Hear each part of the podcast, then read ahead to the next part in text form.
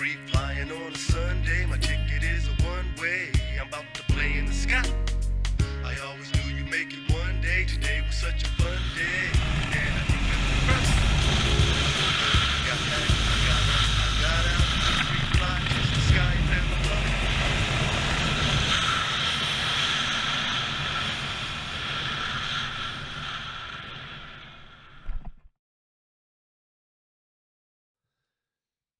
yeah, yeah, yeah. Welcome back to Wazzy Circus Radio, a show where I sit down with the most amazing people that I've met in over a decade of professional skydiving. My guest today showed up at the Vietnam War as a 19 year old chopper pilot. He's now a 71 year old who swoops a hybrid Valkyrie 96. No shit. 5,500 skydives, well, 4,400 skydives, 50 years in the sport. First jump was August 15th, 1968 in Anchorage, Alaska. Your new hero in life, my friends. My friend George Neeson. What up, baby? How are you, George? I am doing great. Just having a ball. Yeah, man. Fuck yeah, you're having a ball. Hey, um, so before the break, we were talking about um, you volunteered to be a scout, and after you were flying your regular, let's let's let's talk about flying helicopters in wartime, baby. So you come in, you arrive in Vietnam, and you're flying the regular troop helicopters, the ones that the people see bringing the people in. Uh, but the that coming into the hot LZs was a little tiny piece. You you flew all kinds of support stuff, and then I got hauled out to uh, fly a maintenance unit for a while, and then got crazy and decided I wanted to really fight the war, and volunteered into Air Cavalry and, and Scouts. And scouts. And as I said, it, uh, that should have uh, automatically been a mental disqualifier. People were g- always going the other way; they weren't going deliberately into the Scouts. So when you were in maintenance, you're flying parts into certain No, FOBs. Or, No, actually, the maintenance stuff was uh, I was in a unit that fixed helicopters, and I was uh, in charge of a uh, part of a platoon that uh, put helicopters back together, and I was also a uh, maintenance test pilot. right on. Main, so you've been in helicopters since you were.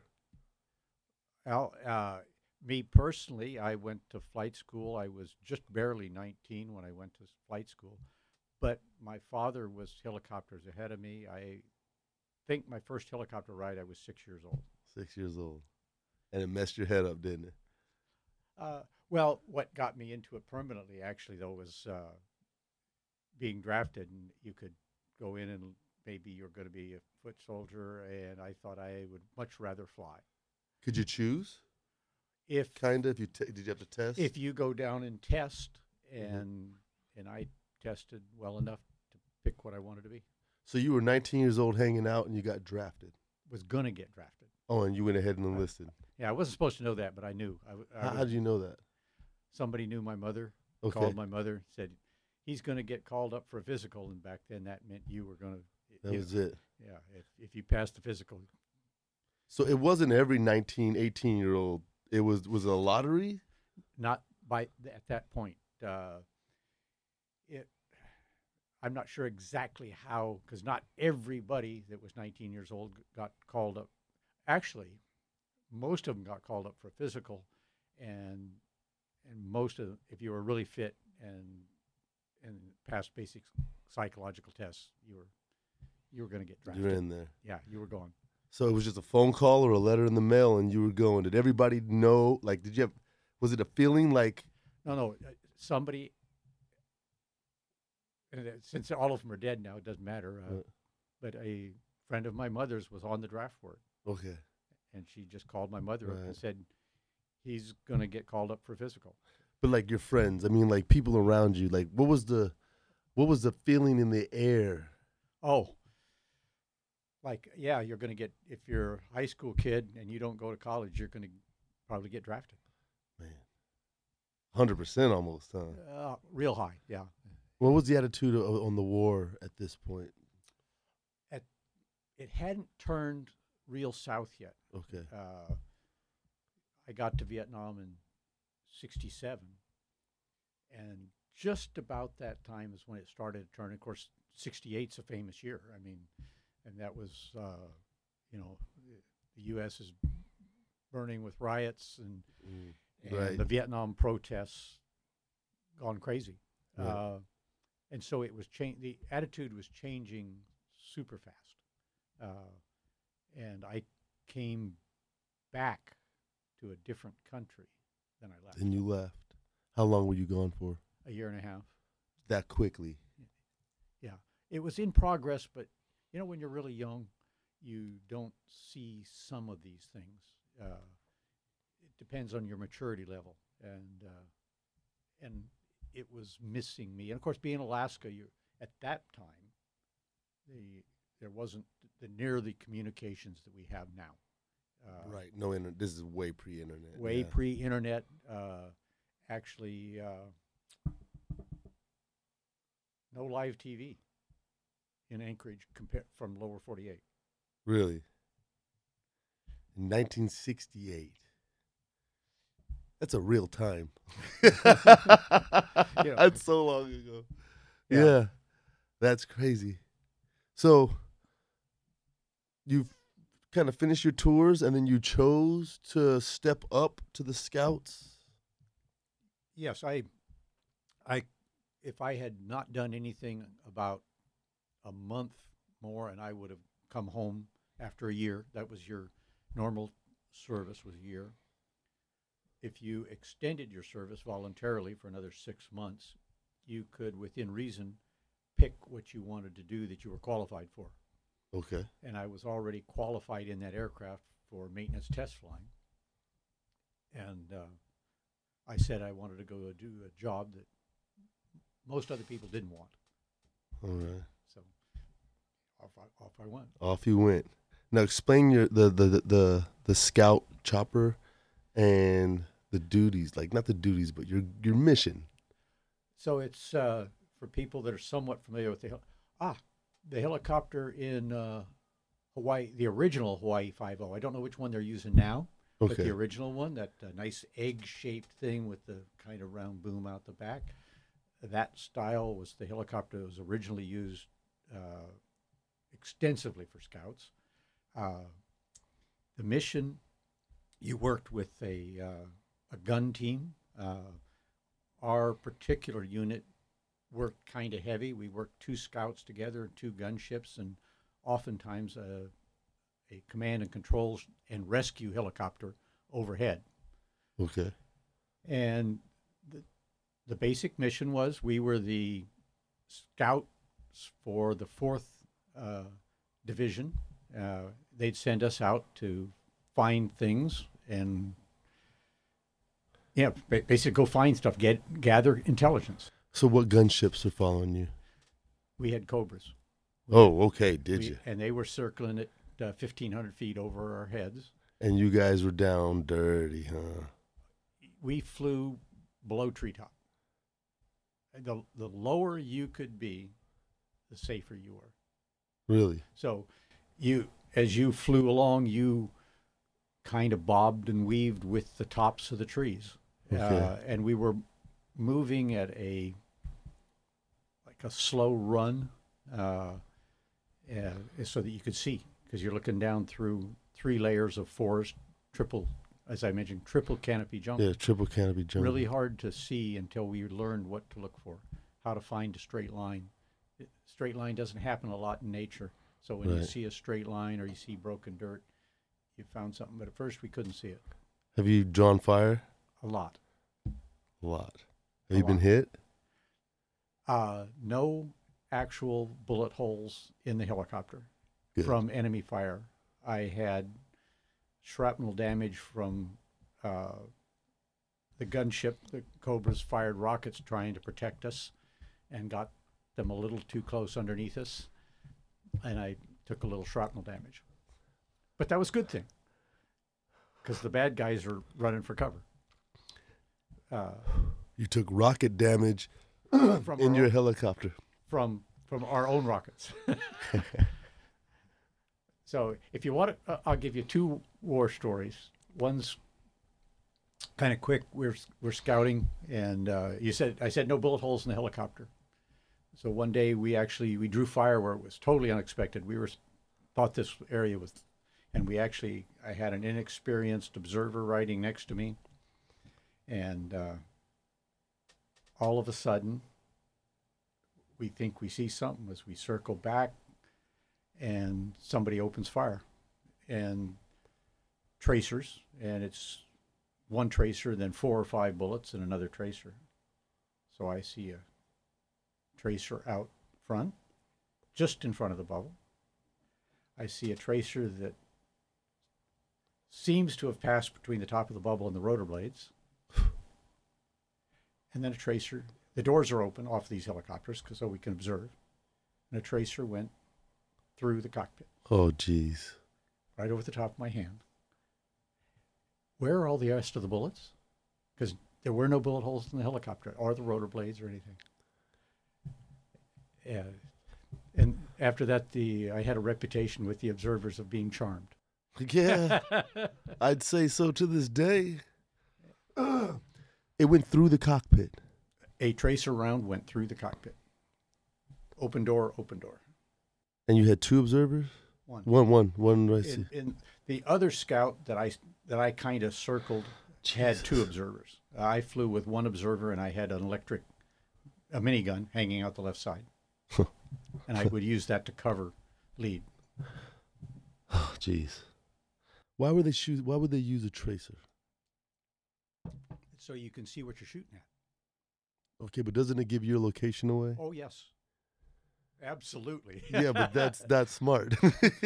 It's it's how you hit things, especially the uh, Vietnamese people at that time in general didn't have sports that taught you lead, okay. and so the idea of throwing that pass to the runner, if you don't have any sports that everybody plays, Right. you don't have any concept of lead. Okay. And but even our own troops, they use tracers. Uh, right.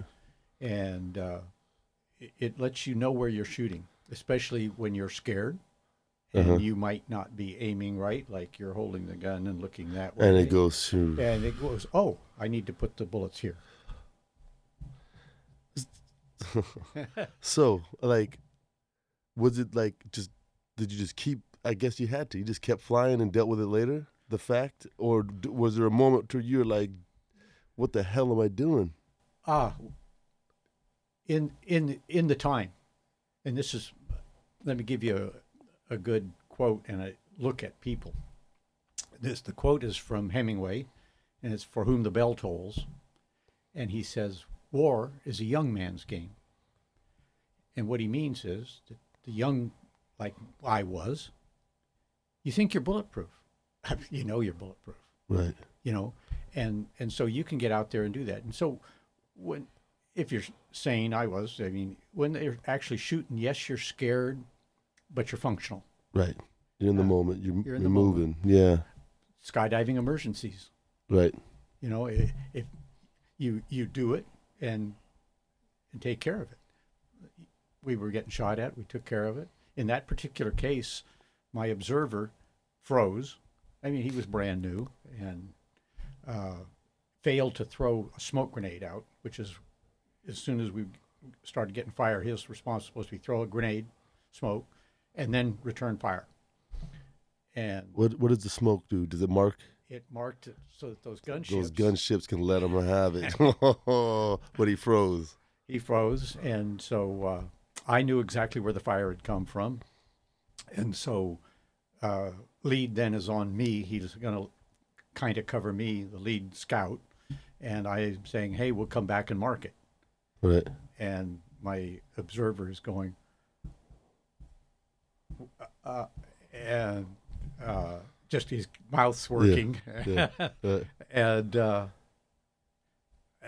I laughed, which he didn't like that. it wasn't good. I mean, I, Yeah. I anyway, we came back over the top and threw smoke, drew a little more fire, and beat the heck out of there. Yeah. now, now you said you had a minigun hanging off the left. Yeah. So you would fire and fly. Mhm. How'd that mess with the torque of the chopper? A lot. So you had to counter and aim and fly. Gosh, man. And this is in the '60s. Yeah, and and that was all. Uh, you didn't have any aiming device. It was all Kentucky windage. I mean, you had to understand the gun was fixed uh, Fixed. horizontally, but you could move it up and down vertically Okay. through a, a certain amount. Uh, but it was basically fixed, and you aimed the helicopter. with your feet. Yeah, Yeah, feet fly in. yeah. Right. Oh my goodness, man. So what do you do for fun? Oh yeah, yeah, yeah. You dive Valkyries at the ground now. That's what you do for fun. Yeah.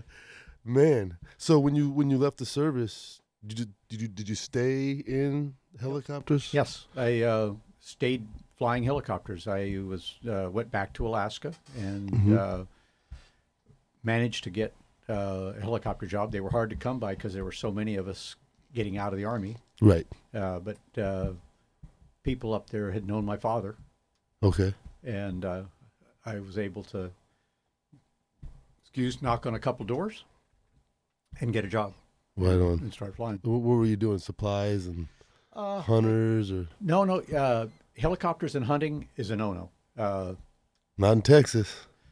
Well, yeah, I, I don't, can they shoot deer? I don't think they No, can shoot just deer. hogs. They can shoot just hogs, and that's a that's a vermin. Uh, Yeah. In Alaska, they can. I think. Oh, you mean pure hunt? yeah, like yeah. okay. You, you can't. You can't even with in Alaska carry hunters in with a helicopter. Period. Mm. Uh, if you knowingly carry somebody in that hunts, you know, the closest you can do is you can take people into a cabin if they've already got a known location, Okay. and then they have to be, I- it's at least 24 hours, and it may be more than that before they can uh, shoot at anything. Why is that? Helicopter has too many advantages to, as they used it to scout in Vietnam. Right. You can scout some Yeah. animals, land, Although they, slaughter. they do it with the, the super cubs, and it's kind of the same thing, but at least it, you know, with, you can't land see it, anywhere land, and, they, go you know, uh, you know, so uh, pillage yeah, it- basically. yeah, exactly. It's tightly, tightly regulated, and uh, you get caught, they take your helicopter. Wow. Well, yeah. Yeah, Fish and Game. They're gonna take whatever they want. yeah, they, they take it all. Have you have you read any James Clavell? Yeah. He wrote Shogun. Yeah. Oh Uh, yes. Okay. Did you? Okay. So later on in the book series, they own a helicopter. They own helicopters, and they fly guys to and from oil rigs in the Middle East, and those are hella stories. Like, like what were you doing out in Alaska? Like, Uh, after a while, at first it started out, I did uh, survey and mining, forest fire. As things went along, when the, uh, if you know what the pipeline was, the Trans-Alaska pipeline, right? I, uh, I flew on that from beginning to end. Does that have? I'm probably wrong. Does that have something to do with the Valdez? Oh yes. Okay. I was I was a baby then. it was a uh, the Exxon Valdez was one of our first major oil spills in, in our country, and it destroyed everything.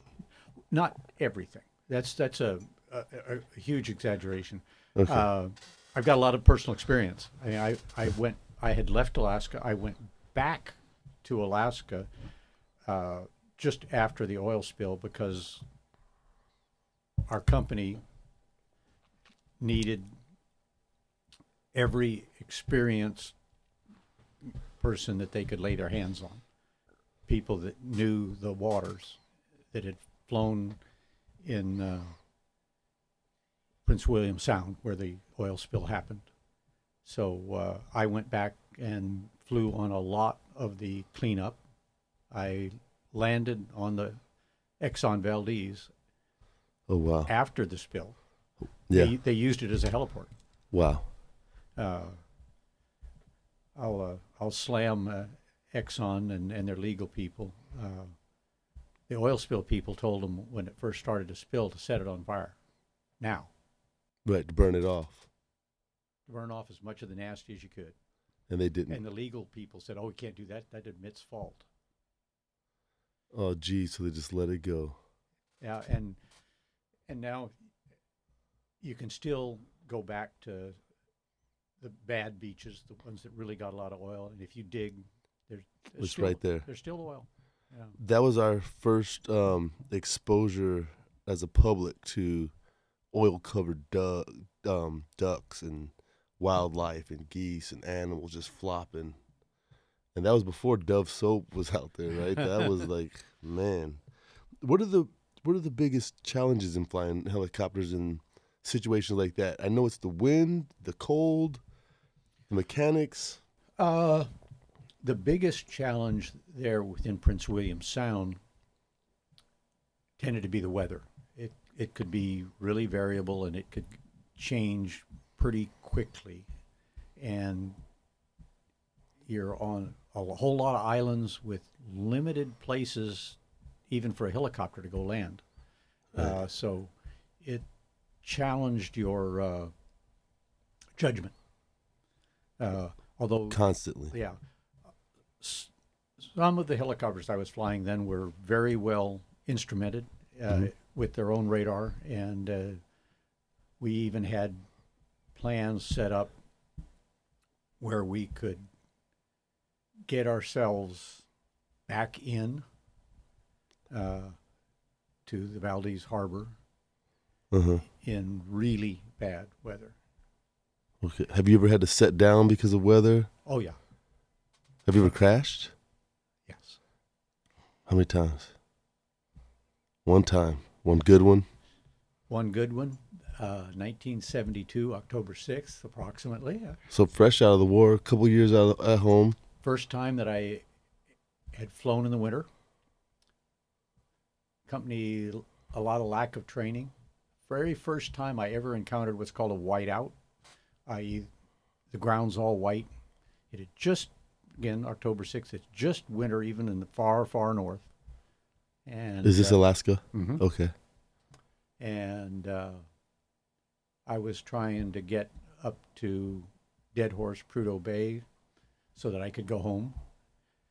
And uh, I turned up out of a riverbed, excuse me, riverbed, out over White Nothing, and before I could get everything squared away, hit the ground.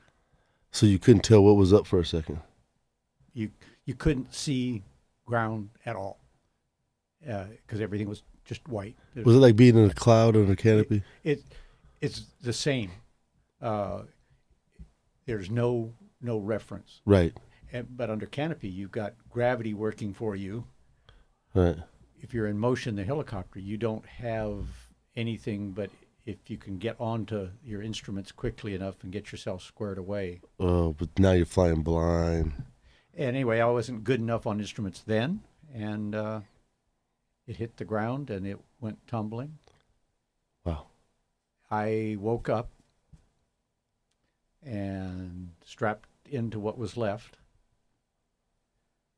and my feet were on the ground Shit.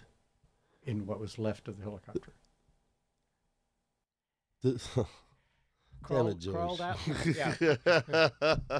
here's the, I crawled out uh, in shock, and I knew that I had to take care of myself. It's October 6th. It's going to get cold tonight. right. In fact, it went to 10 degrees that night, as best, as closest reporting. I got stuff out of the helicopter. There was survival gear, sleeping bag. I took interior out, put it on the snow, and because uh, I was there for 23 and a half hours So it took a while. So my question. for them to find me. Yeah. So was there an automatic beacon? Yes, uh, but uh, nobody received it then. Uh, there were very limited over the pole flights, and that would have been the only people that would have heard it. Uh, Damn it. So they, So they you're in the middle of frickin' nowhere and in the middle of that. Yeah, I'm I'm actually not that far from from Dead Horse. It was uh, what was it? I only had like eight miles to go. Okay. Uh, and that's a s- small town in Alaska. It's uh, that oil base. Yeah, there was Okay. a runway. There are actually two runways and oil facilities. This is where they had Gotcha. discovered the uh, oil up on the North Slope. And So wolves, bears, no, not a concern. not a concern. Why not? Uh, You're in It- Alaska. it's it, the brown bears, and there's not a lot of them up there on the north slope. By this time, are pretty much Hybrid. denned up. They're okay, they're, they're it's not. winter. Yeah, they're getting lazy. Uh, the the polar bears uh, haven't come in yet. They're still out, uh, and uh, wolves won't bother a healthy person. Just you. The, that's it's just not a. You know, Okay. I had a gun, but uh, Right. it, it, it, that was uh, of no concern. My Okay. my only concern was protecting myself, knowing that it was going to get cold, Cold. and and I was going to be outside in the cold. And I'm sure they had survival. You said there was a sleeping bag. Was there a flare gun and kindling? Not kindling, but something to start a fire. And There was, but the, the only thing that started the fire was the helicopter I was leaning against, and that wasn't a, a real good plan. right, right, yeah, yeah. Uh, so uh, there was uh, there was some food there. Uh, I did not. Uh, I don't remember eating anything. Uh, I was. Uh, I had internal injuries, Yeah, you're in Uh, shock and you just crashed and broke uh, and I, I had uh, seatbelt injury. Uh, okay. uh, that uh, caused some problems for. But uh, so hunger wasn't uh, on my mind At all, at all. man. So, um, you told me two war stories. Oh. The uh, the other is uh, so uh, we were scouting in an area, and uh, quite honestly, we were back for the second day. Bad idea, and uh,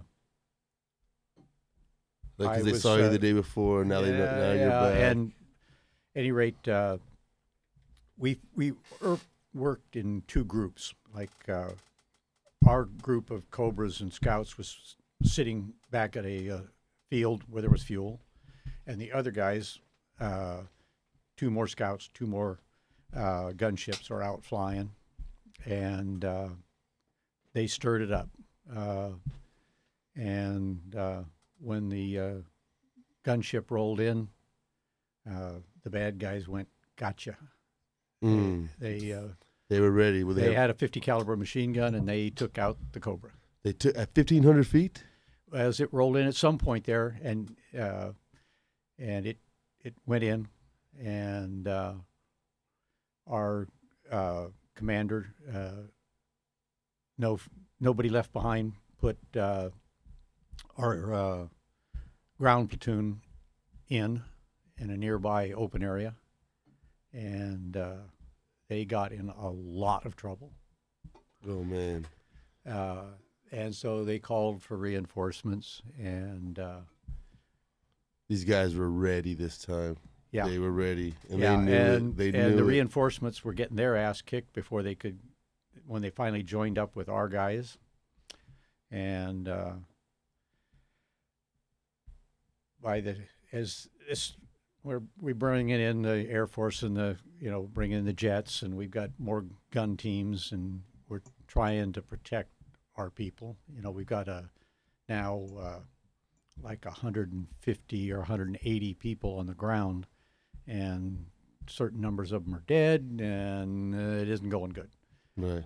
And uh, and then right towards the latter part of the day, uh, our our platoon commander, who was outranked by the company commander that came in, had become in charge. The other guy had gone, I can't do it. I can't do it.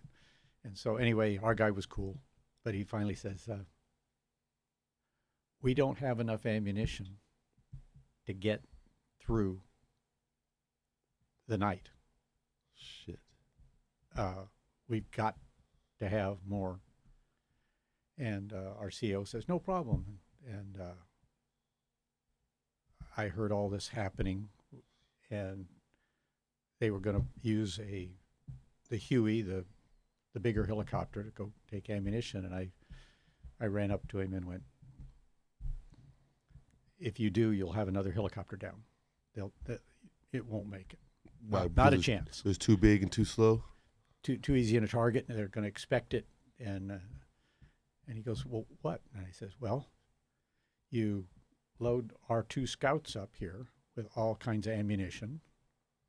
And he says, and we go out there like we're going to relieve the other guys. He says, they're not shooting at us except when we actually try to spot something. When we get slow in some place, they'll shoot at us. But other than that, they don't want us to know where they're at. So they, I says, we can come in there, Hauling ass. not not really hauling, just coming in like we're relieving the other guys, and just suddenly mosey over the top of our own troops and kick the ammunition out. And he says, and they won't start shooting at us until we're already leaving. Wow. And in fact, we were able to do that. We were And able to go in there, and kick all this ammunition out, and uh, they shot at us. And no bullet holes in me. The the lead bird got a couple of hits, but I got none. At what at what height do bullet are bullets ineffective? Uh, it depends on what it is. 50 Uh, cal. Yeah. So a 50 cal's out to their tracers uh, 3,000 feet, and and they can it, the bullet's still effective a mile out. The uh, small arms 7.62 uh, Mhm. Is uh, you know uh, less than 1,500 feet. And That's that's AKs. yeah. Yeah. AK 47. Yeah, Uh, and then five five six is probably less than that. Uh, the uh, M16, about the, they're about the same. Uh, You said twelve hundred. yeah, about 1,200 foot. So is about it. fifteen hundred feet, they would be safe from. Yeah, But that that fifty cal comes out, and it's a whole other thing. and you have no idea what they have. No, eh, but you know, hauling around that 50 cal was a lot of work. So you didn't usually encounter them. Okay. Uh, uh, you know, the, that was about the biggest thing that you. Uh, and I heard the radar from a, a 20 once, a 20 millimeter radar guided. Uh, we we'd learned, had been told what it sounded like, and I, I heard it once. Well, the shot. No, no, no. It was a the the beep in the headset. Oh, okay. You know, the FM would pick up if you got swept by their radar. Oh. It would go beep, oh and you'd get a beep beep, and and you didn't. We were. I don't know this fact. I was told you didn't want to hear three beeps. Right. so when you, when you left the service, did you miss it? Do you miss it now? Mm-mm. Not at all. Uh, to be perfectly honest, you know, I talk about being brave and all that, and and actually on that same action, the next day I saw something that I'll never ever forget. I got asked to go back as a maintenance guy. I had had some experience flying front seat in a Cobra, and they knew I could do it, and they asked me to go back front seat in a Cobra because I knew where everything was at, and the job of the front seater, as much as anything, is to suppress fire after the rocket run so that you don't get shot. And so I'm sitting up front and uh, Suppress it with a machine gun. yeah, machine gun and a grenade launcher. They're- Okay. It's on a turret and uh, you, you hold this neat handle in your hand with a kind of sight uh, and you can aim the gun. Uh, and it's got a little bit of thinking power to uh, do its own windage for airspeed. But anyway, we're back uh, and uh, things are going south again. Uh, Shit. So uh, this well, is like the next day? yeah, this is the next morning. Next and, uh, morning. so the scouts are parked. The platoon, did they ever No, get no, out of uh, there? Uh, the platoon and the relief company are still there on the ground. They're still there on the They, ground. They, have made it through the night, Holy uh, shit. but the, the bad guys realize that reinforcements are going to be coming. Right. You know, so they're going big to time. press. and so it's it's now or never, Right. and so they're putting a shit pot full of pressure on our ground people, and uh, our ground guy goes, And we never got to the pilot. The the original Cobra pilot still uh, "Yes, they did. they did over the night. Overnight somebody got to. They it. actually, our original platoon, platoon got, got to that to area, and that's the, the bad guys knew that was as soon as they saw them come and they knew what was up, and they were waiting on them right there. Uh, so did the uh, pilot make it? Uh, no, no, No. neither neither one of them made it. They were they were dead, uh, at least on impact. I Okay. uh, but uh, Shit. So the guys are there all night. You you restocked them with ammo, but we were that's talking. it. They've made it through the night, and our and our ground guy, this guy was cool. I mean, he looked like a store clerk and had carried around his balls in a wheelbarrow. yeah, uh, oh, right on. Yeah. Yeah. Yeah. Uh, just any rate, he he was at the they're putting a lot of pressure on us, and uh, I'm worried that we. But I have an idea, and he says we're well dug in here. We're all below ground level. Uh, so uh, what I want to happen is that uh, when I pitch smoke out here, I want you to come around for at least one, and if I ask for it a second pass on the smoke. Right. That's on his position. He wants us to rocket his position. Rocket his position. Rockets, not not bullets, rockets. He believes he's dug in enough. That unless you put a a rocket in a hole, It's not could happen. And and he says we're going to as they up the pressure here, we're going to start to reduce our fire so they come closer. to make them come in and when this is him talking saying and when I think that they're really moving, I'm going to throw smoke and you're going to roll. And I, Balls in a wheel. I was sitting in the front seat. The, back seat Cobra driver's the one that fires rockets, but I'm sitting in the back seat watching our Cobra roll in and expend rockets on our own position, Ex- just and it worked. Fuck. It It killed off enough of the bad guys, and they they just decided it wasn't worth it anymore. And almost eh, right after that, they started fading. And we only had the one Cobra at that point. No, we had, and there were more to back us up. I Okay, it- so- and so there were. Uh, we we probably had four sets of release, so we probably had at least eight cobras. There. Uh, you guys just let them have it. but no, just but they only rolled that one in. We we put what twenty four rockets on them. Uh, Shit. And uh, And it did the trick. And our ground guy after in the in the after action absolutely refused to state whether any of the people were injured or killed by friendly fire. Mm. Right. It worked. He's like, leave he it alone. worked and stand up guy. Yeah, yeah. Balls in a wheelbarrow. Yeah, yeah. It it was. I mean, it was to be sitting there watching those rockets go, knowing that. that yeah, that's a lot of bad guys out moving, but you know, we're basically shooting On at top our of our boys. on our own people.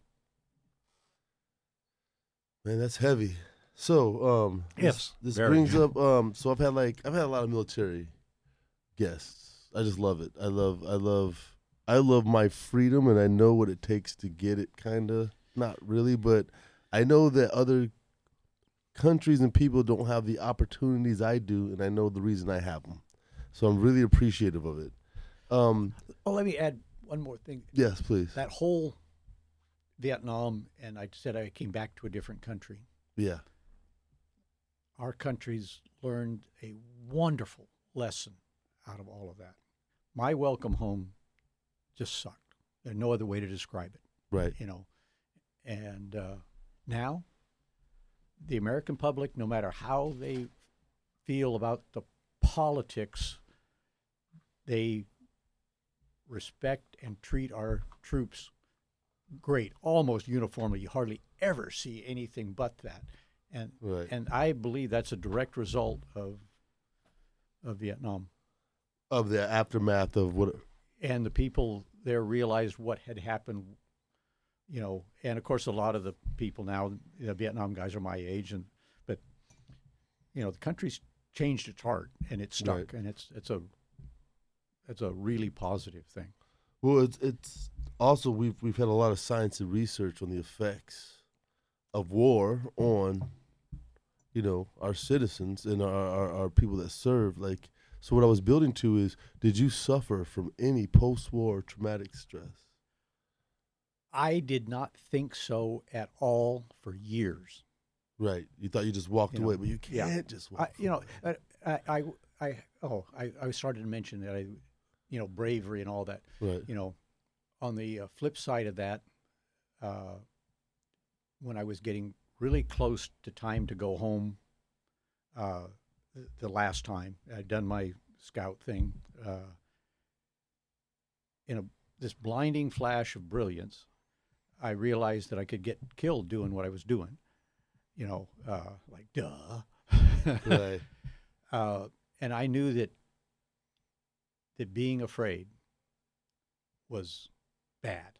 It was over. Well, it it made you think in situations where you needed to just do. Flow. yeah, right. just flow with what's going on, and and I knew that, and that made it worse.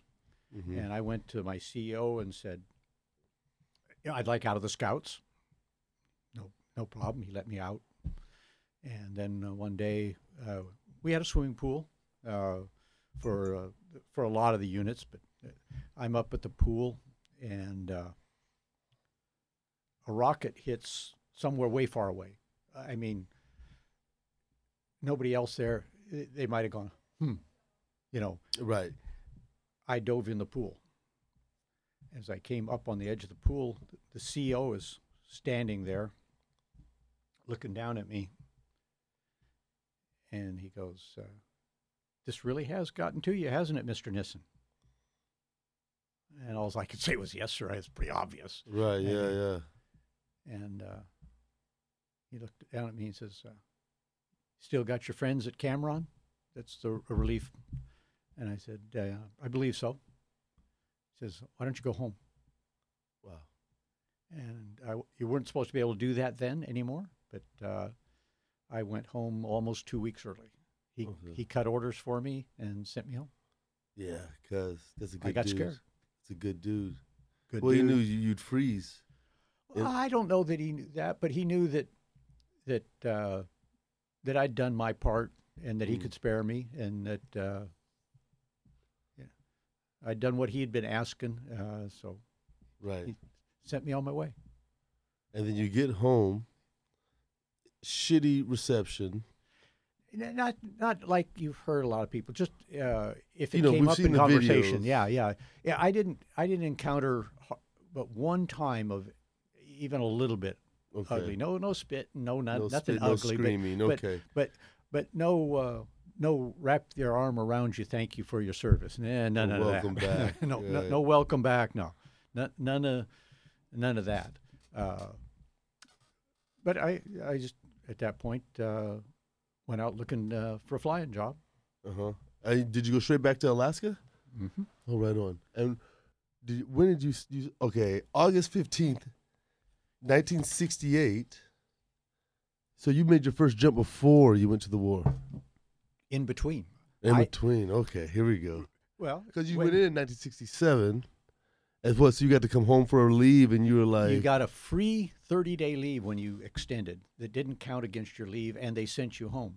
okay, So I went home, and then I knew I wanted to start skydiving. how?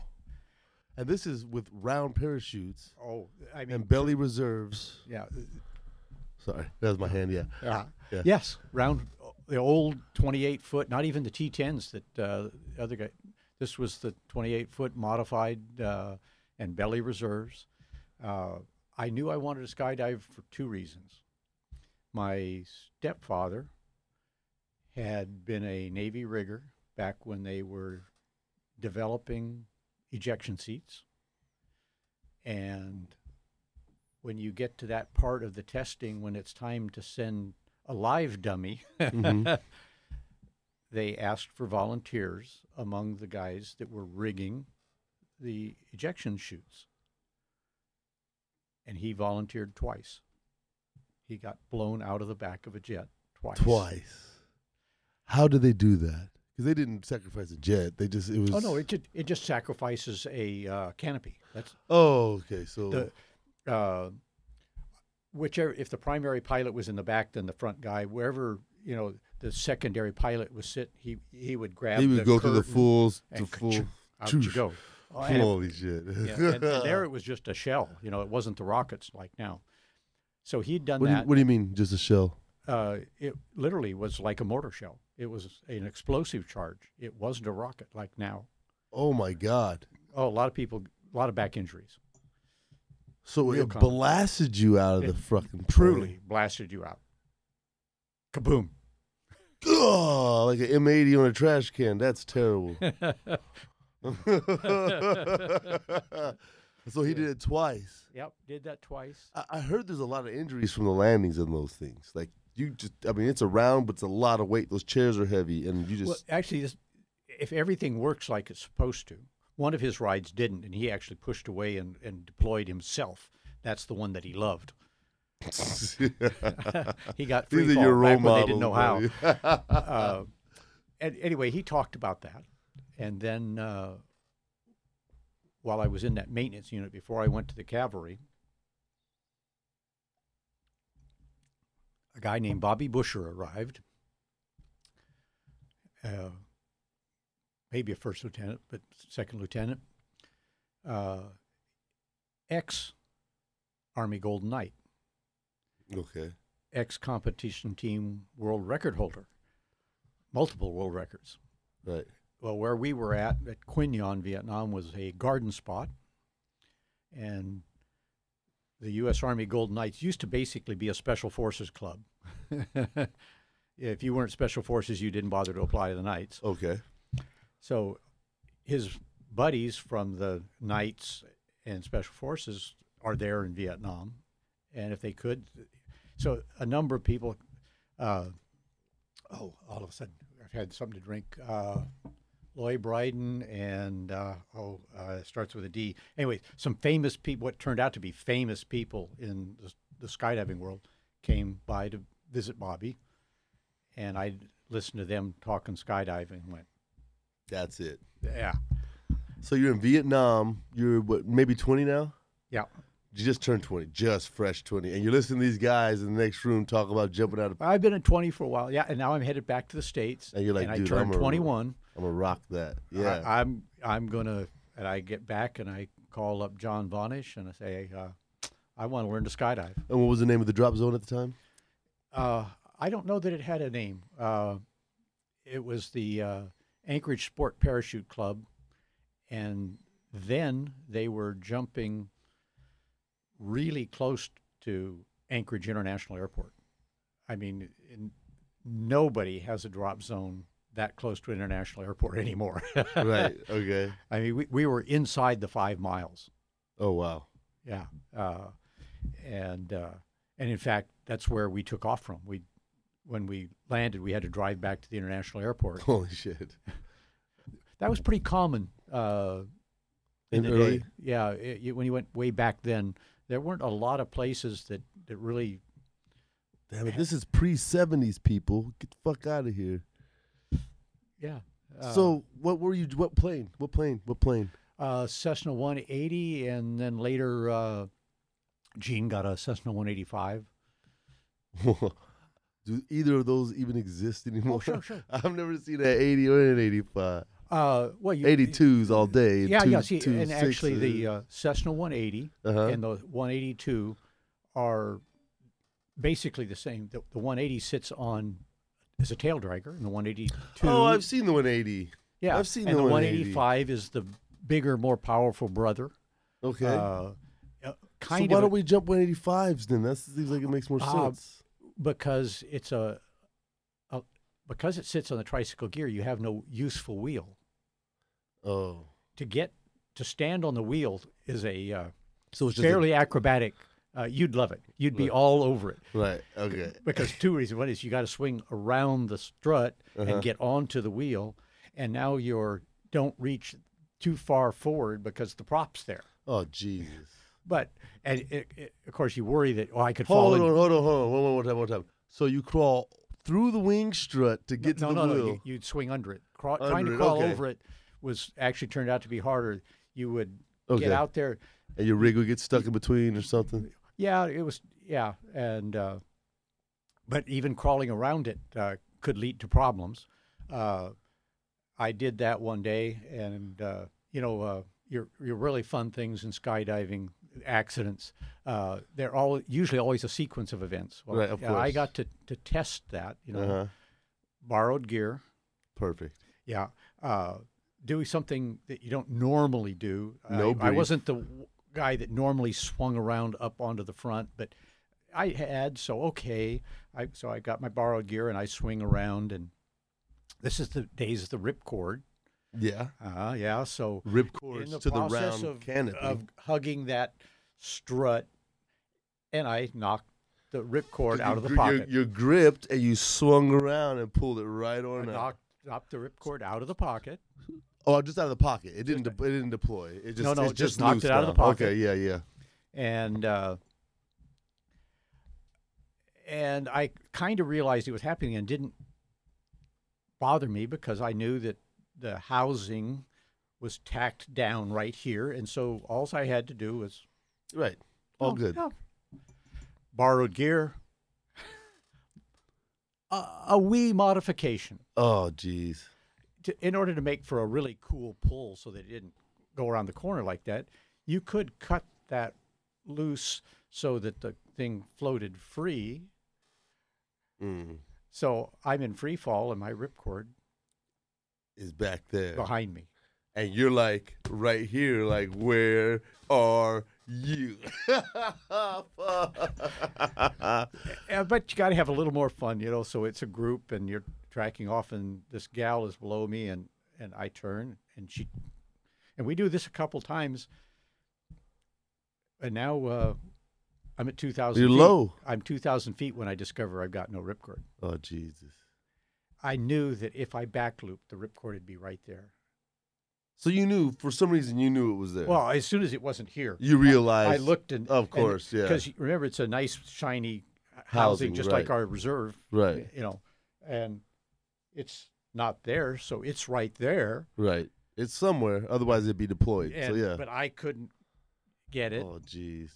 and uh, so what did you do? uh, at uh, a thousand feet, I pulled the reserve. Which is the belly reserve that you had to unzip and feed. Oh no, no, no! Back by this time, we had put pilot chutes on them. Uh, it wasn't when I very first started. You, if you were completely back to Earth or completely stable face to Earth, and you pulled the reserve ripcord on belly, it's possible you would have to help it. Mm-hmm. Uh, and that's what we were trained for. You were trained to do this and then come back And Uh, punch it. and punch it. uh, Bitch open. but by this time, uh, they were uh, uh, had uh, pilot chutes on them, Okay. and uh, so Spring loaded pilot chutes? Mhm. Fuck a spring loaded pilot chute. Yep, yep. So so so were you trained to roll to your back to get it out because it's on your belly? You don't want to deploy from your belly. Yeah, and not they told you to leave one hand out, or if you came both hands in, to put this hand out.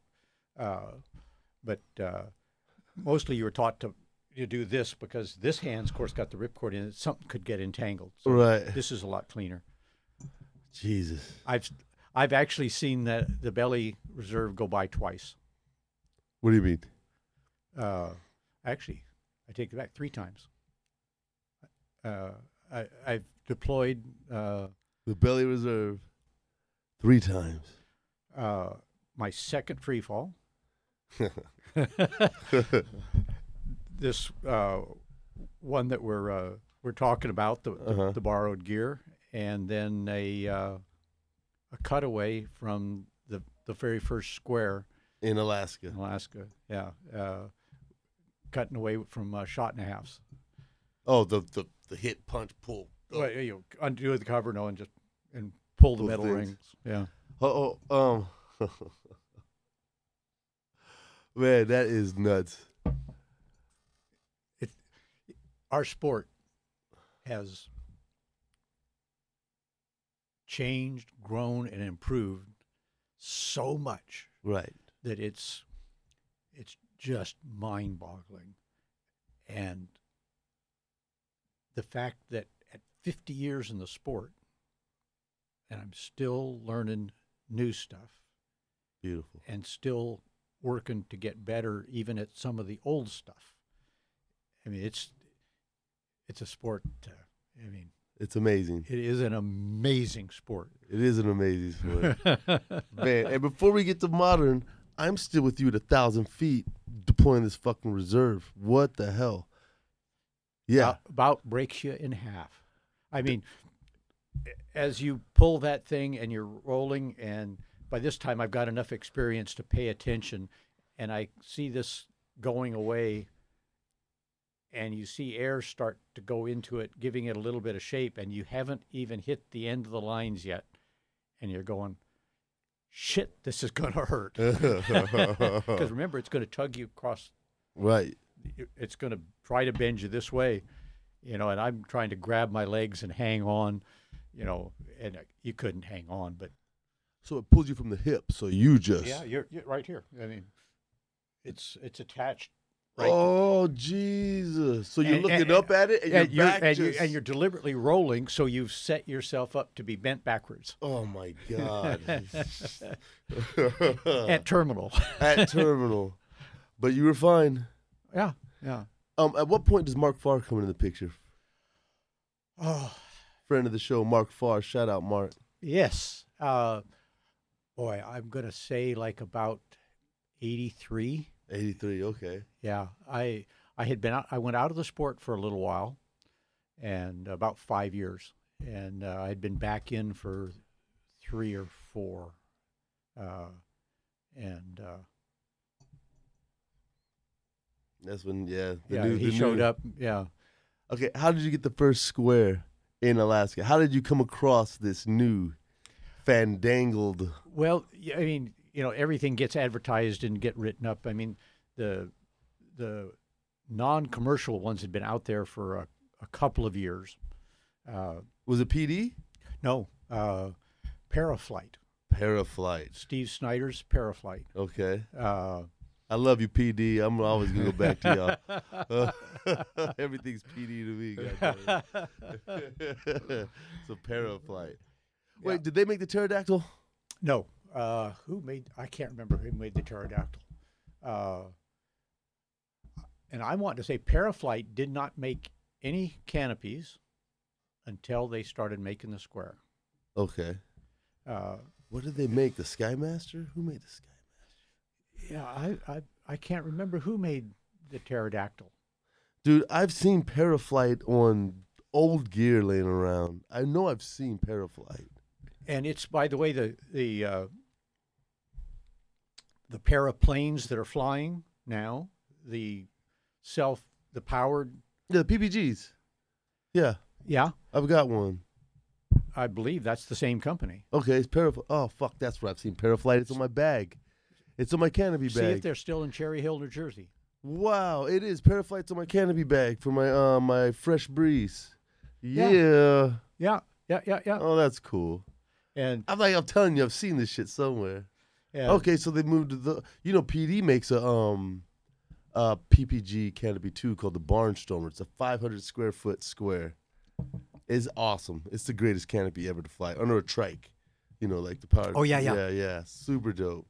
So, so Paraflight made your first square. What was it? Like a three fucking sixty or some shit? no, no, two hundred square foot, It was just a 200. exactly rectangular, twenty by ten, Okay. Uh, and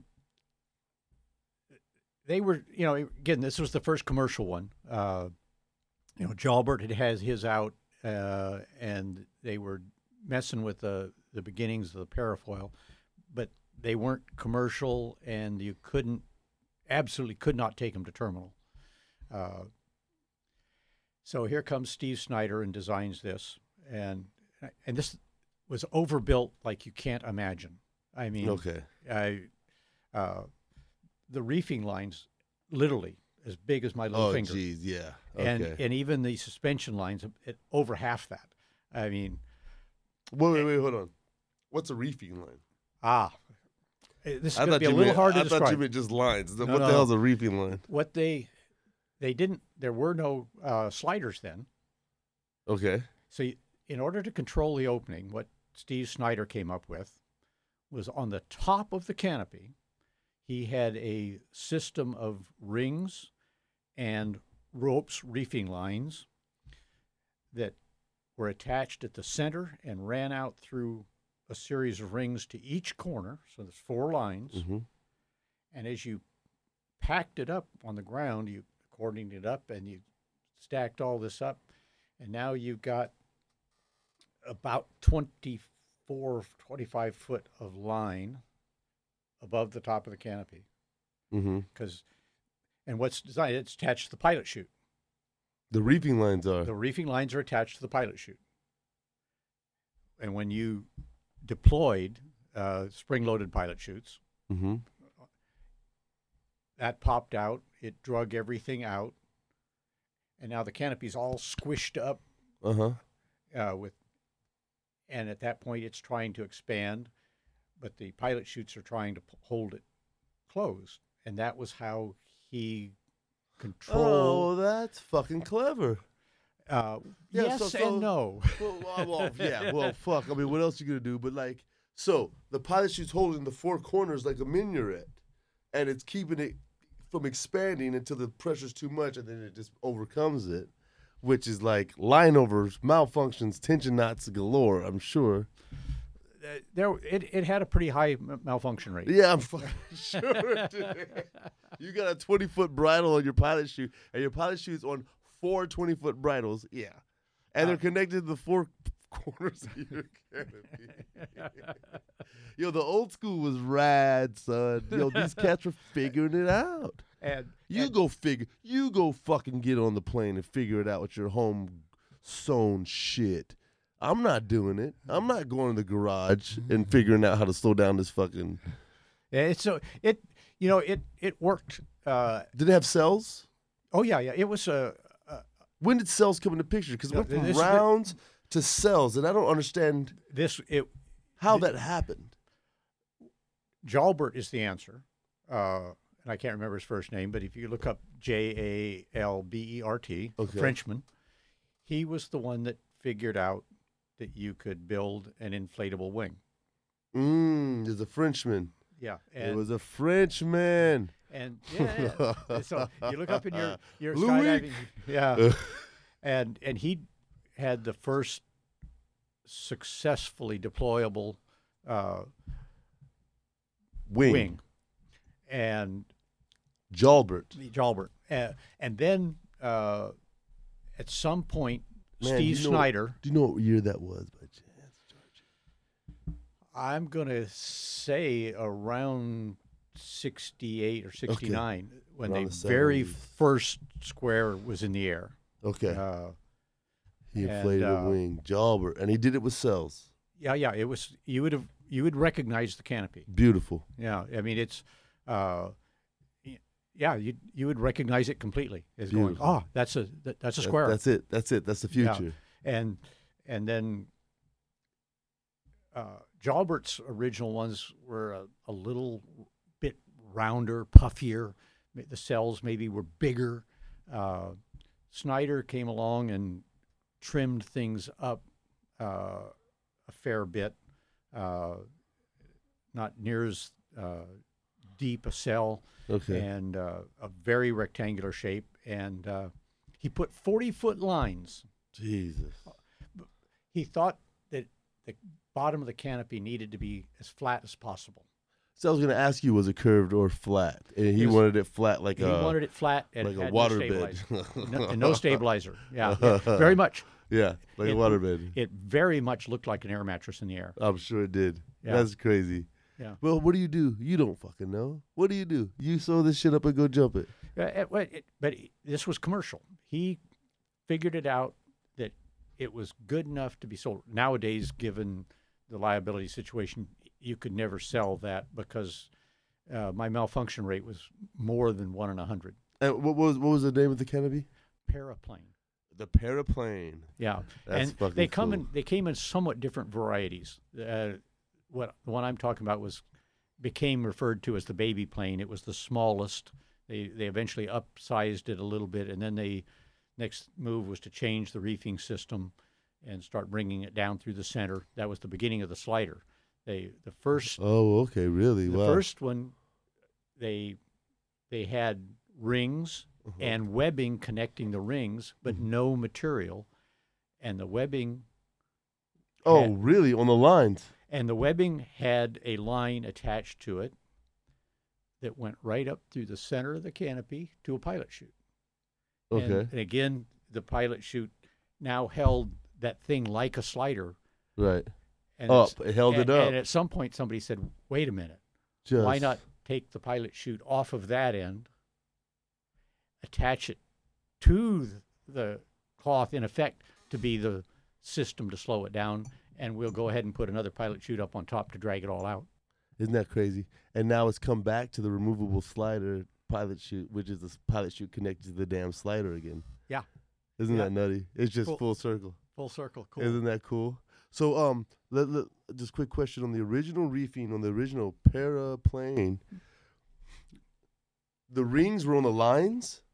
the no, the rings, rings were on the canopy. they were on every load-bearing cell. Okay, but not on the. So it wasn't connected. I was starting to see something crazy. Okay, cool. Nope, on the top of the canopy, in order to control the alignment of the lines hmm and to help with this, you know, having it all drawn up. If you can picture, if you side flake a canopy, Mhm. you know, the old A school, flat packet. yeah, flat packet, when you laid it all down, all those rings laid out, and then when you stacked it, all the rings wound up one on top. Mm, right on. There it is. So he put his system together. Mr. Snyder. Steve Snyder, who was also Shout out Steve Snyder. he- oh, oh, oh, I should know the other guy's name because he's a famous aerobatic pilot. Uh, Steve Snyder and were the two people that first made a successful baton pass, which was Right back in the day. well, yeah. yeah. I think they actually got out of separate aircraft, but if Oh. not, they were they were, were actually they made it where the, one left and then the other one leaves, and the s- second one's got the baton, and the other guy lands with the. So here, before cameras, before GoPros, son, uh, you couldn't prove that you could fly. Everybody, you couldn't prove. They thought you were just falling the whole time, and they were like, "No, we're hooking up, we're flying around, we're doing cool shit." They're like, "No, you're not. You're like a rock." Right? So they would come up with, t- with baton passes where you get out of the plane separately and you fly up, fucking fuck around in the sky, hand the baton to the dude, track away and land. Well, it, they were saying that you were passing it on exit. Like it's impossible. Like it didn't happen. So they end up separating people on planes to prove that you could pass, that you could actually fly to each other and get to each other and track away. That's how far we've come. Exactly. You know, and at that point, very few people could really get together. We didn't know jack. They didn't know how to straighten their legs, son. They, yeah, we did. I mean, well, it, in in my own experience in Alaska, the first year that we got serious about building an eight-way star, we didn't get it done. 1973. Uh, A couple of years in the sport, I'm sure. Let's see. Uh, let's see. Actually, yeah, what was the year would that have been? Was that seventy-one? Okay. Yeah, I want to say it was seventy-one. Uh, uh, just before I, uh, seventy-one or early seventy-two, possibly something like that. Uh, and we were, we were trying to do it out of uh, Twin Beech, uh, Uh-huh. small door, and we weren't even smart enough. We were putting the the the base out, the first person outside the door. So, Everybody had to so dive. everybody's got to dive. yeah. You know, duh. yeah. And uh, the next year, we got our hands on a uh, helioporter, okay. big door, Right. and now all of a sudden we're putting Shout out to the porter. yeah. Yeah. eight and nine people out the door into the air pretty close to the same time, and you don't have to go very far. Right. And uh, now all of a sudden we can do it. Uh, and, and now you've got heck uh, anybody that really wants to do belly uh, and wants to do it before their hundredth jump, they've been in an eight way. Well, you get your SCR, SCS, easy, Yeah, yeah. easy. Yeah. Yeah. That man, I but shit with these tunnels, Georgie. These cats have no idea what the heck they've got at their fingertips. Man, it took us a thousand years. I say it, it takes it takes a thousand years to learn head down to the sky, right? But down a tunnel, you can go buy it for a couple hundred bucks. It's crazy. There's been two huge advancements in our sport. The first was easily accessible video Mm-hmm. As a learning tool. As a, you know, now you can see, oh, what those people are saying about me is true. I'll, I there it is on film. I have to believe it. Right, right. You have know, to believe it. And and so the the learning curve accelerates huge, Right. and then comes the tunnel. Yeah, the beauty, And the wonder, the yeah, power. It's, it's yeah, and what it does is just, you know, I've got a my personal example of, the tunnel is uh, going to Italy with uh, three other sixty year olds to compete in the pops and the SOS, and uh, so uh, Bruce, Harry, Ed, and myself get together and we make a couple of jumps in California and we get a couple of hours of tunnel time.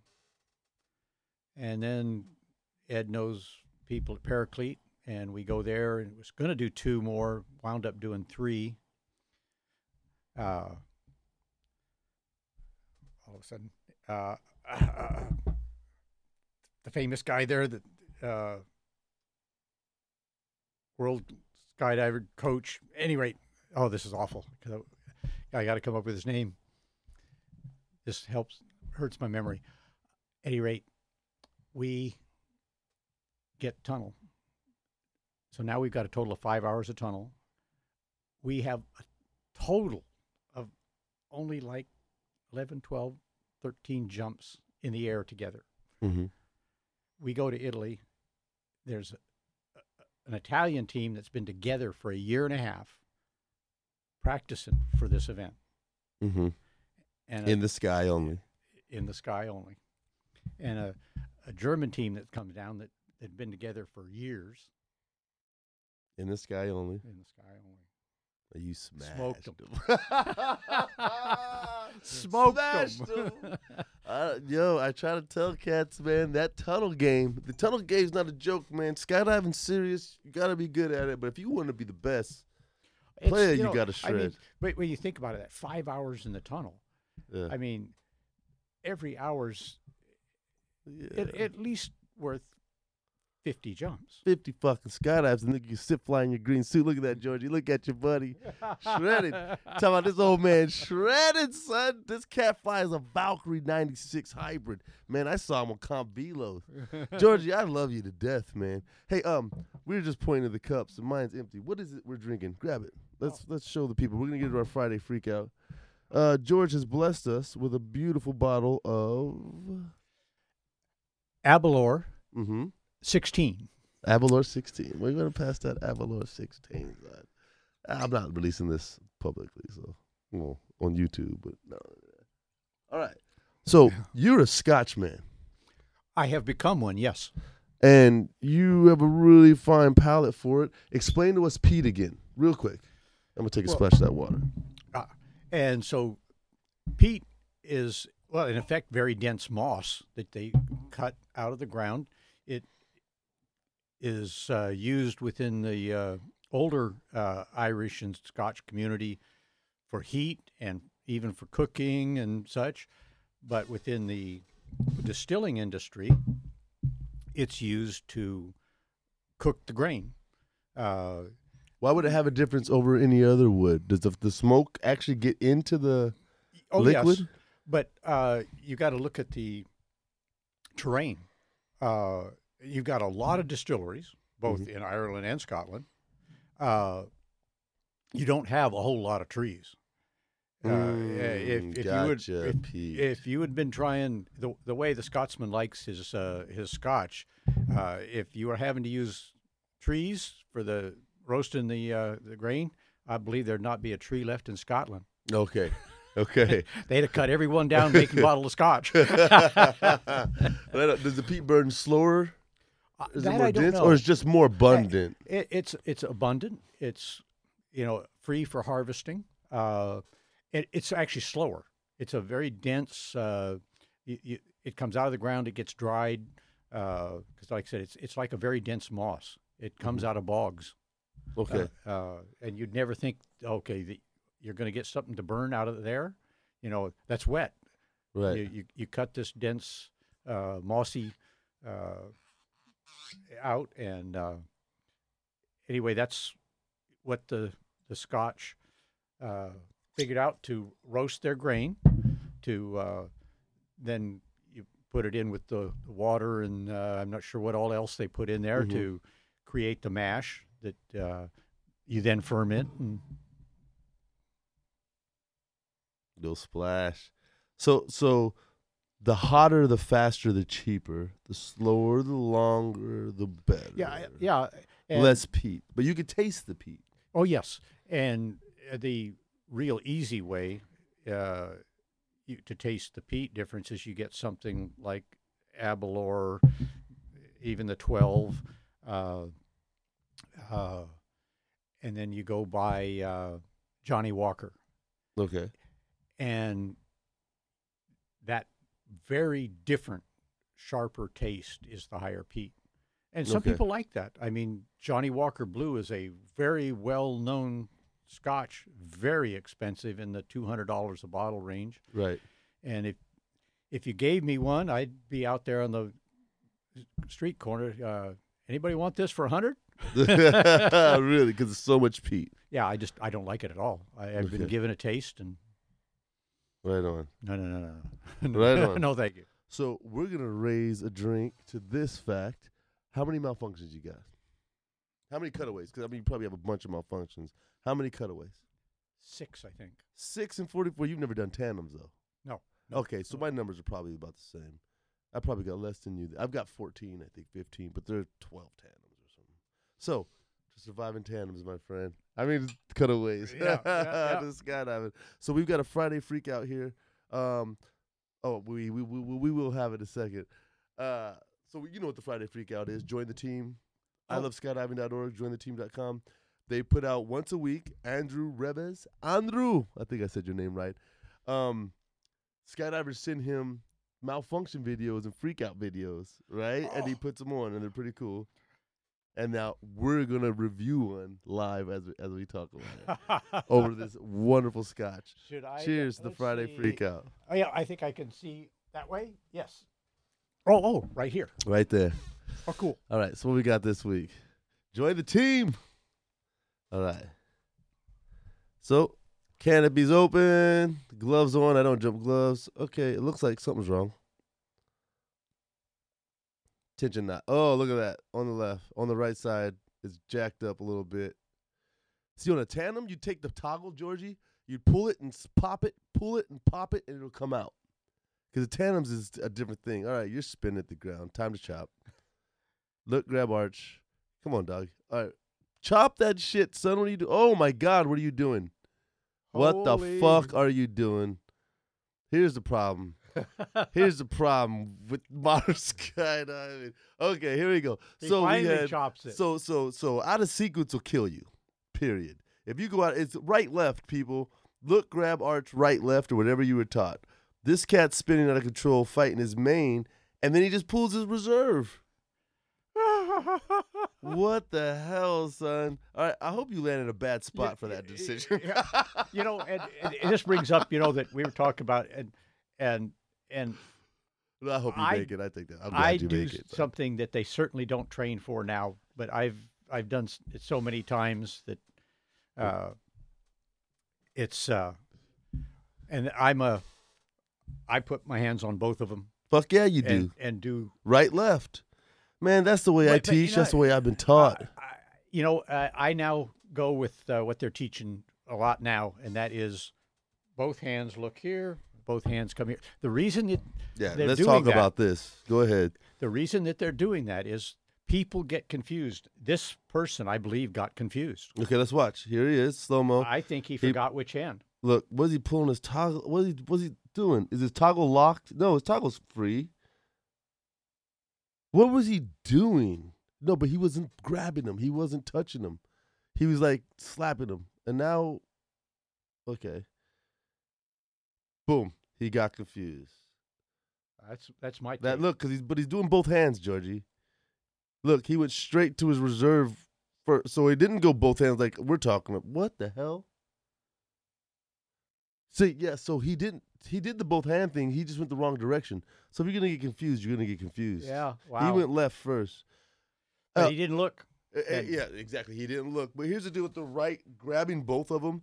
I mean, you've got them. And and I You know, I don't want to have to go back and find something in this moment of terror. I can tell you for sure that, and that's part of why I'm this way. Uh, a man named Gene Minell Okay. in Anchorage, Alaska, Look, he's fucking twisted in his reserve. Okay, he got out. Okay, G Minell. uh, actually up at Willow, north of Anchorage, just a bit.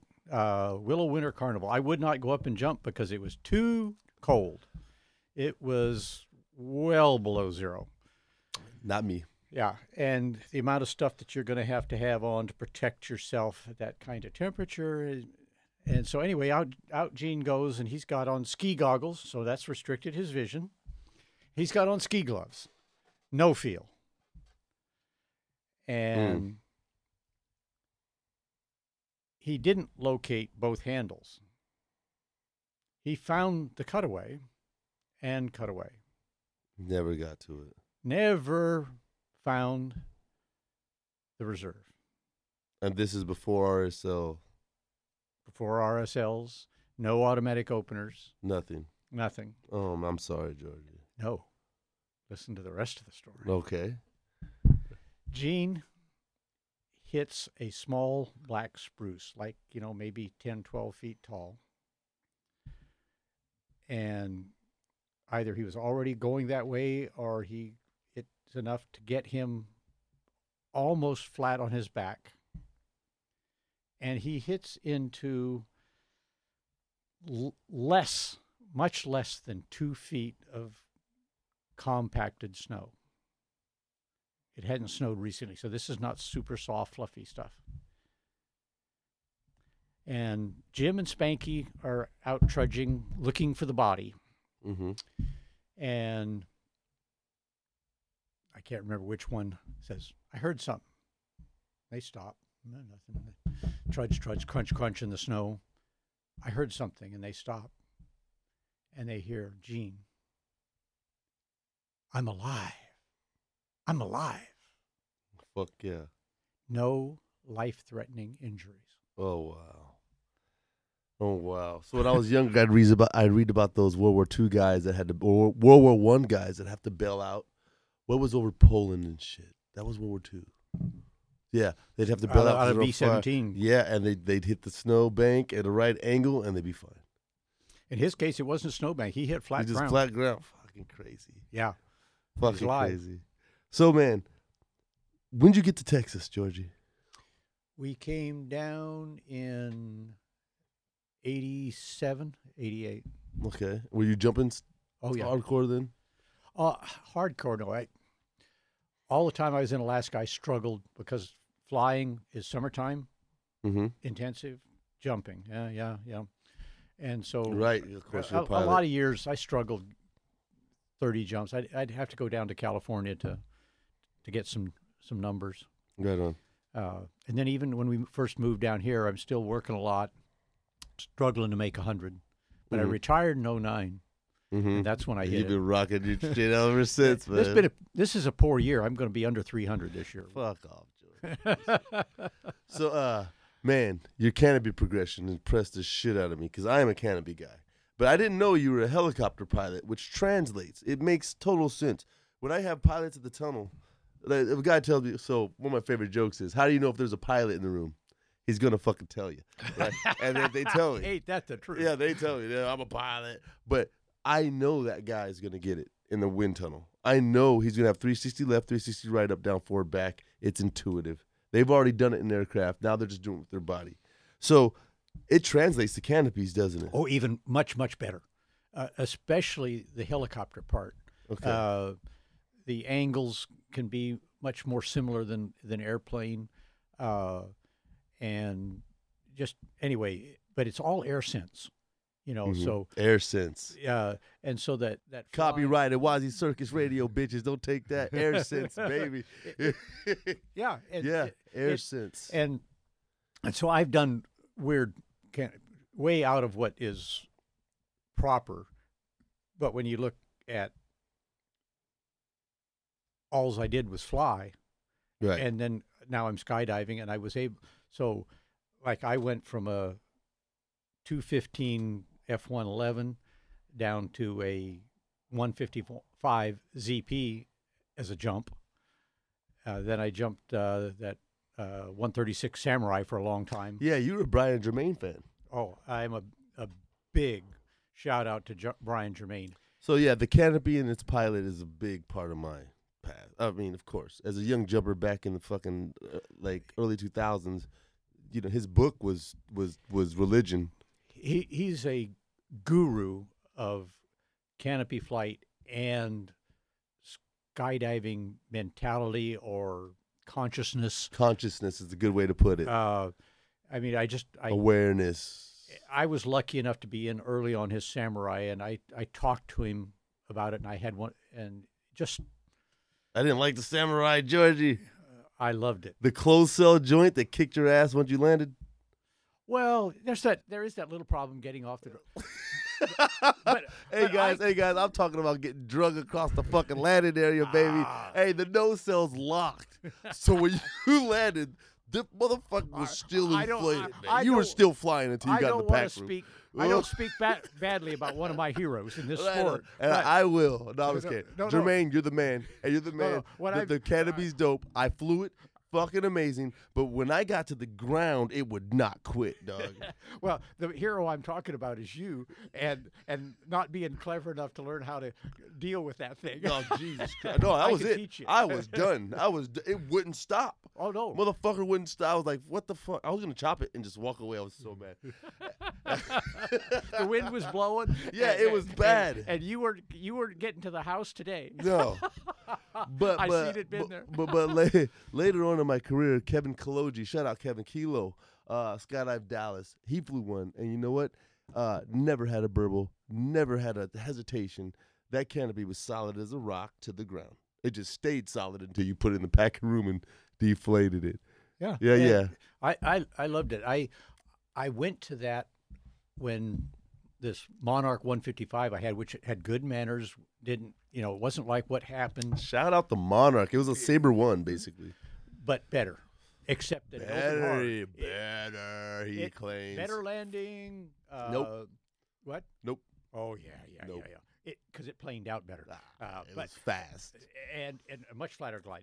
Uh, Not better. But it did tend to open a little hard. That Monarch, dude, listen to me. Listen what he just said. It opened harder than the Sabre one. Oh hell yeah. Oh fuck you!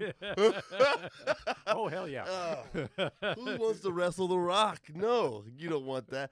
It opened harder. Listen, the Sabre one has the Oh, uh, the Monarch was worse. So it was a great. So I have the same argument because I love the Sabre one. It just opened hard, great flight. The Monarch did fly great. I don't know if you remember Marcus, my tattoo artist. Early skydiving, man. This cat was out of control over the buildings. If he wasn't under the that fast ass Monarch, dude, he would have been a tin man.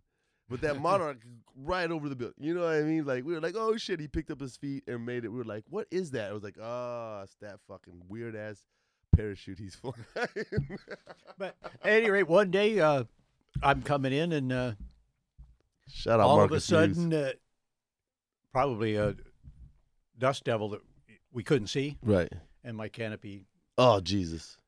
and I'm Oh God. about 50 feet, Oh God. and at about 15 feet it goes poof. and I says, I started asking around, well, what, what, what would fight that off better? And, somebody said, have you heard about Brian Germain's airlocks? Yep. Hundred percent. And he he the Lotus had been out for quite a while, but he just coming out with the the Samurai, and I called him up and we talked, and and he he made me one. What was that hideous purple fucking thing? The purple, the ugliest pattern canopy you've ever seen, and the pilot chute was the same. It was a Brian Germain. Brian, that was the ugliest ZP you could ever fucking. Oh, You did he do a, a Was it a Jedi? Oh, is it, yeah, oh, yeah, yeah, yeah, That yeah. motherfucker was hideous. yeah, yeah, yeah, yeah. it was the Jedi, Yeah, right? Yeah. Hey, but I flown that Jedi on the dunes in California a bunch, and that motherfucker was awesome. Yeah, his canopies are great. And you guys got to understand, this dude's in a garage with like a, a ruler and a fucking razor cutting these parachutes and But, sewing I them mean, together. This is before lasers and PD, PD, PD, baby. Not a But sponsor I, yet. but I tell you, you Y'all know, sponsor me, son. I've I've had three uh, 136s. I had one of his real early ones. Then he g- gave me a deal to get uh, an at cost my second one, uh, but that was a PD made one. Uh, PD, PD. and then he stopped for a while, and myself and another guy uh, managed to get him started again. on- Okay. On the Samurai, and he made his canopies pack smaller than exactly the same one. Dude, you guys he are in a, a- fucking cult. He- you Brian he Germain uses- guys are in a goddamn he uses cult. a tighter seam allowance. I don't, I don't, I don't want to hear this shit, I- George. Another thing I like is that, that he uses that uh, Oh uh, my god! the uh, the grommets on the uh, slider are Listen- the one sixteenth. listen, you guys, listen. down. Listen, Yeah, listen. nicer. This is a cult. Yeah. Watch, he's about to explain why. Everything, every I- stitch. But, but but hey, but but yeah, I gotta say, All you guys, all you guys are like But I- Brian Germain Nazis, man. no, You're like, but oh. I, I I'm not on the Sensei. I, Right.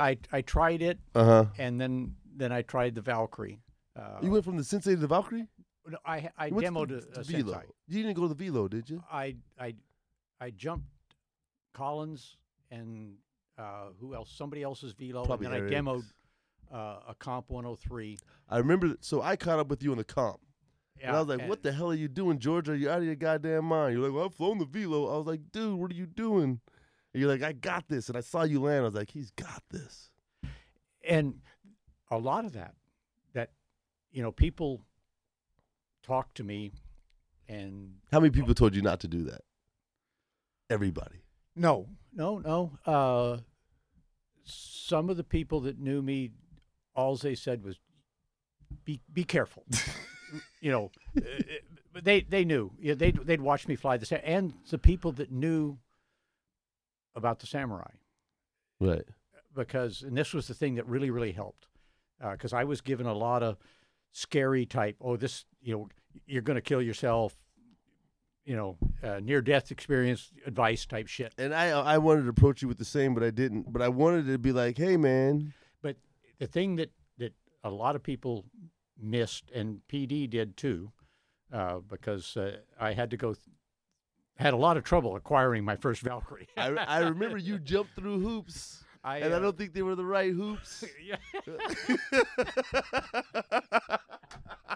I won't name any names. hey, I, I'll you But- you're a goddamn even- honorary ghetto bird with but, but you did even even shit. PD has forgiven me because they Oh, sold me the, uh, the Yeah, yeah, yeah, yeah, yeah. See, sometimes you got to make shit happen. uh, and so at any rate, the the thing that that made it all work a lot easier Uh huh. was that Brian Germain's samurai and the katana, which basically is PD, kind of looked at. Yes, Yeah. they did. Oh, well, I don't know. I love PD, but Yeah, the yeah. rumor has it. the, the similarities between that and what was their uh, the vengeance uh, was their close cell. Mhm. The, the similarities to the samurai are fairly remarkable. but the vengeance is gone now. yeah, yeah.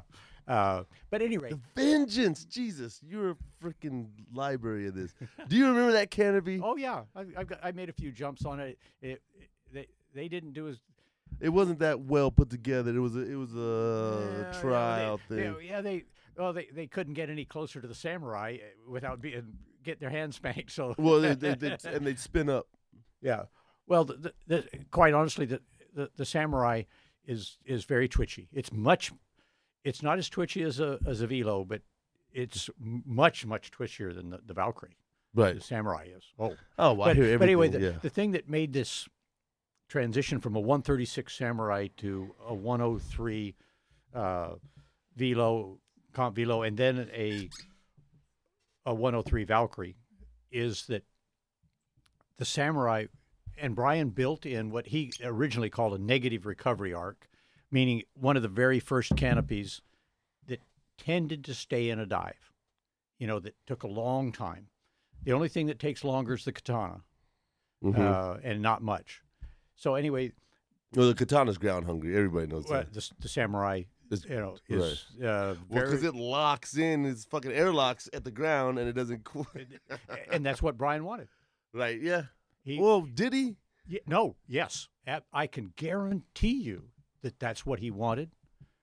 The reason I can guarantee that is in our conversations, he specifically talked about having designed the canopy to have a much longer recovery arc. And his explanation was that with a long recovery arc, you had time to look at and correct recovery Yeah, arc course, without yeah. having not you know, like if you're doing a stiletto, you're doing you have no time. right next to the Stiletto, yeah, you have no time. Dude, Germain was a fucking guru. He's the Yoda of the sport. So he's trying to give you time. So that's why. Where do you start your turns at? What are you doing? Oh, for my Valkyrie, Yeah. a uh, little under 500. Oh, so you're doing? f- Oh, you're doing your 270s at 500. No, no, no, no, no. You're I'm doing only doing 90s. You're doing 90s? I do that. You know that weird 90 that I do. I turn away and then come back. No, that's a 180, man. You're fucking not cheating really. a 180. No, no, no, no, no, no. Yes, you No, are. No, it's Get the no, fuck out of here. No, no, no. Spaceland, where they say only 90s and you guys swing right and look at yeah. that's a 180. I'm, God I'm, damn I'm, it. I'm gonna call it uh, a 120 to maybe a little less than one. If, if I if I nobody's around and nobody's looking, and I and I've got I'll I'll go a little further away, and that gives me a. But uh, around 120 to 150 is what my turn is. Okay. But I get an advantage. At 500 feet. Yeah, I get a little advantage because by turning away, in effect, I'm getting more like the effect of a 180. Well, fucking joy. Are you Well, an uh, attorney right now? But but I want to. So many drop zones say nothing over a 90, right. and they'll let you cheat a little. And, They let and, and the you more cheat gray a little. and, and the more gray hair you've got, the, the more yeah, they let me let cheat. you cheat a little. They don't let everybody cheat a little. Ah, but I, but I but I watch Thomas and he cheats too. Ah, yeah, well, he's the boss, man. yeah.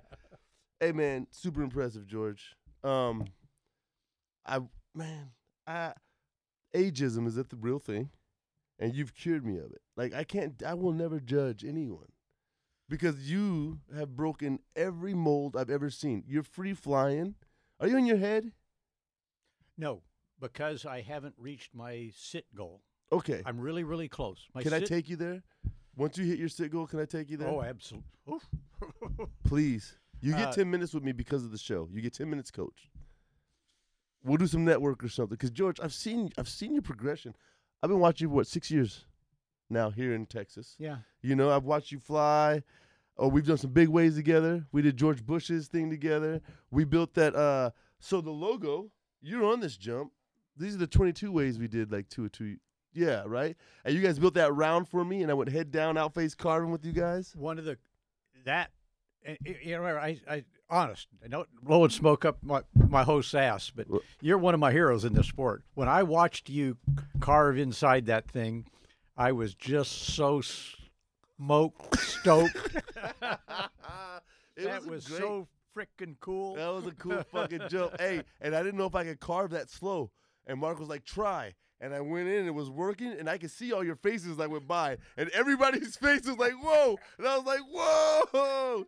Dude, that was fucking, we've had a fucking blast. I did, I had no idea that anybody could be in that kind of attitude. And and I could see, I mean, you had everything you laid out that you could get. Yeah, I was pretty mad. to to be able to stay up and move at the same time. But the idea that you could be in that kind of attitude and stay with belly flyers and go around the inside, I was just like, yeah. Yeah, that was fucking dope. Uh, uh, And then look here, um, was that that's the uh what's the name of that plane, Georgie? Oh, The- oh, So uh, that's the intro to the show. We've been on some cool jumps, George Neeson. We've been together for a little bit. So um, the intro of the show, I'm getting out of that C47. That's at the the um Bluebonnet Air Show.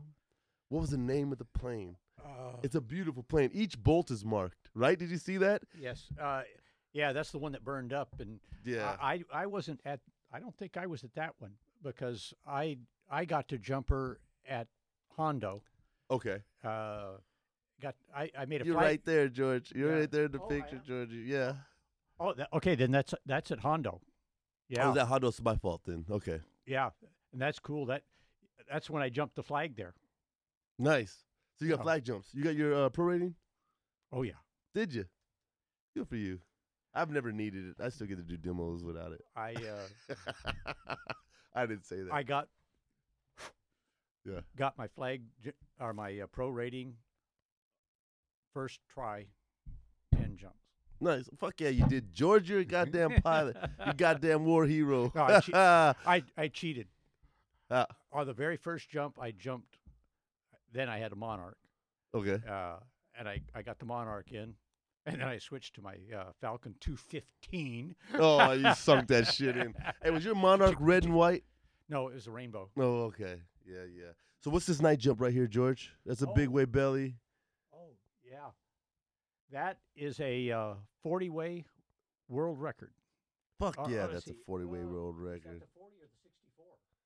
That looks 64 ish, my friend. I think friend. that's 64. That's the uh, the next year. nice, uh, dude. And then uh, last year we did a uh, 4.18 way in the dark. Nice. So, man, you've lived all over the world. Uh, not I can't say lived all over the world. I You've traveled a been- right. you know. I yeah, I lived in Vietnam, uh, and I've I've been in Australia. Uh, I've been in Norway about five times. Uh, Ireland, Scotland, Germany, Yeah. uh, Italy, uh, twice, and I'm going to go again this year. Uh, how much of that is because of skydiving? Uh, two Italy trips were skydiving, and that's going to take me back again. Uh, Roger Ponce, shout out to Roger Ponce, now in the Hall of Fame. Uh, shout out to the Skydiving Hall of Fame. That is a worthwhile contribution. It's going to be a reality uh, It is. with the help of iFly. We're donating. We're donating a The tunnel to the museum. Yeah, Yeah. we're donating the building and a tunnel to the museum. It's gonna be pretty rad. It is, yes, Shout out to the It's USPA. make it a we love you guys, even though I talk shit. yeah. Uh, Yeah. So Roger Ponce uh, and uh, Claudio Serafini uh, in Italy, uh, they gather up some Italians and some Americans, and uh, uh, we go to Ravenna, Uh-huh. and uh, and we jump together. Where's Ravenna? It is uh, like an hour and a half uh, to the uh, south, south southwest of uh, Venice. Okay. Uh, it's a uh, seaport, uh, great seafood. The airport's uh, about four or five miles from the uh, water. Uh, Oh, from the oh, the, the drop zones. yeah, from the Adriatic. Yeah, the drop zone's uh, about four or five miles from the Adriatic, and uh, absolutely beautiful. Yeah, skydive, pull out Ravenna. Yes. Yes. Uh, I mean, uh, I've heard there might be better restaurants on a drop zone, but uh, I haven't. And the the vibe Ravenna is like being in the U.S. 20 years ago. oh. They are jumping when the sun goes down.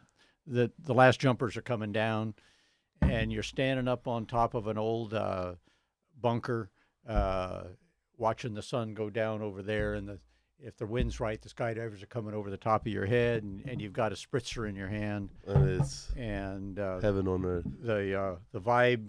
Yeah, that's why I'm going back. Yeah.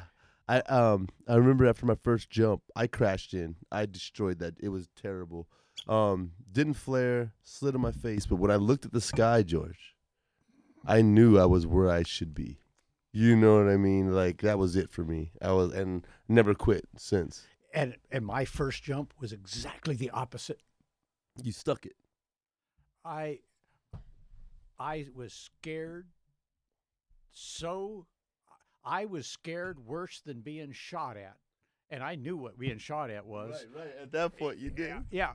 And the only reason I made another one was that there was no way that I could go back to Vietnam and Bobby Busher and tell him I'd only made one. Right. Oh, that was That uh, yeah, mean, yeah, now yeah. that scared me worse than the jump. And so I went up and made another one. Oh, wait a second. you stuck it. and and and the next one and and by the time i made the third one the people the, the jump masters are going uh Good job. yeah good job good job How was your first exit? well the very first exit like i said uh Was it My static ass line? was so tight that you couldn't have driven a, Right. a ten penny nail with a Yeah. ten pence it, it- it was static line, like hang off Oh, the oh, strut. I actually not not hang onto the strut. It was crawl out on again 180. So you got Yeah. a small step out there with a little a uh-huh. little bit extra, but you crawl out on the step and you actually leaped off. They hadn't figured out that that, that hanging was a lot better deal. oh fuck! So you turned and jumped? No, you you were supposed to hop off. Okay. And and of course, so they had a whole lot of people that didn't move their feet and they pushed and Oh, back rolled, yeah, all day. And, I eventually became oh, how the sport has changed. So when I came back from Vietnam, now I'm back up there flying some, and uh, and uh, now I'm the club president, the club trainer, the club rigger, and uh, I'm training with a. I've got a B license, and you're training everybody. and, and I'm I'm experienced. I- Right, yeah. I, yeah. Well, I, am a real. Yeah. There's nobody else around. yeah. Yeah. Hey, um, there's some guy freshly retired right now watching this show. 55, 60, 65 years old. Would you tell him to go skydive? I would have a question. What is the question? I want to be looking in his eyes. How fit are you? How fit are you? That's what it comes down to fitness. Mental fitness or physical? Both. Both, of course. I knew But, that when uh, I, I asked mean, the, the, the automatic, both of them are a disqualifier. Uh, but our our country now, when you walk through the mall Oh, at, at 55 years old, yeah, they're done. At 40 years old, guys my Okay, age are so- done. so it's age is not The factor. the factor. The the problem with age is how much work it takes to stay fit enough. Uh, especially, all sports have injuries, and will you do what it takes to come back? Have you been injured in the sport? Oh yeah. What's happened? Uh, dislocation, bad dislocation. I remember that, and you had to, yeah, I remember that. that. That, the the initial Was that from an opening? No, from trying to play around uh, surfing uh, the ground Super. and and hung up a foot and then tr- then tried to run it out instead of how rolling. fu- how fucking old were you, If you I was oh fuck. five or oh jeez. eh, straight arm to ground at a full run. Yeah, but anyway, I, I wound up with a you know a pretty heavy duty uh, rotator cuff surgery. Yeah, I remember Uh, you couldn't fly. You couldn't do anything for a little bit. Well, seven months before I could skydive again. But the answer to the age thing is basically, will you work hard enough to stay fit? Mm. But And- this gives you a reason to stay fit. oh, that is absolutely, and it's why both my family doctor and my surgeon both Mhm. want me to keep skydiving. Because it is your reason. It is why I am the I don't know one percent of seventy-one year olds or whatever that is. I mean, uh, I'm fit and healthy. Because of. Skydiving. No, I mean, there's absolutely one hundred percent. That is why I am. It's the motivator. It's what makes me stay at the weight I keep, and it what you know when I screw shit up. It's what makes me go to the doctor, go to the therapist, and then get back in the gym. Skydiving. skydiving. God bless it. God bless it. Jeff McVeigh, shout out to him. Shout out Jeff. You need to be on the show, buddy. He'll be on. Uh, yeah, he. We say to, to each other, "How lucky are we? Mm. How lucky are How we?" lucky are we? You know, on Sunday, we're getting out of the airplane, helping up and comers get better Yeah. And having fun. Having a fucking blast. And and they're thanking us, thinking we we're not ha- They don't they don't get it that we're Yeah, we're way more fun than they are. They have no idea what's going Yeah, on. yeah. yeah, that's not. Yeah, it's yeah. not for you, buddy. yeah Yeah, it's for the old dudes. this this sport is uh, Cheers. Hey, we're gonna end it on this, Georgie. Hey, this sport. skydiving. Skydiving. Hey, keep your head on a swivel. Hook that shit. Learn how to skydive. It'll change your life. It saved mine. my guest George Neeson. If you need a reason, I got it for you. It's right here, Wazzy Circus Radio. Thanks, man. Thank you. Thank you, sir. Good times. That was a great. We got to do it again. Oh, We're only halfway through, buddy. You know what I'm saying? I got I got a million more stories. We haven't you know me. started yet. We haven't even started yet. Love.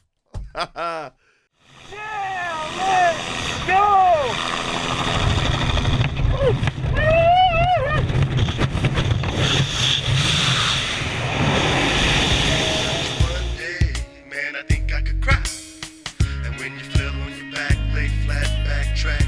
back, and track away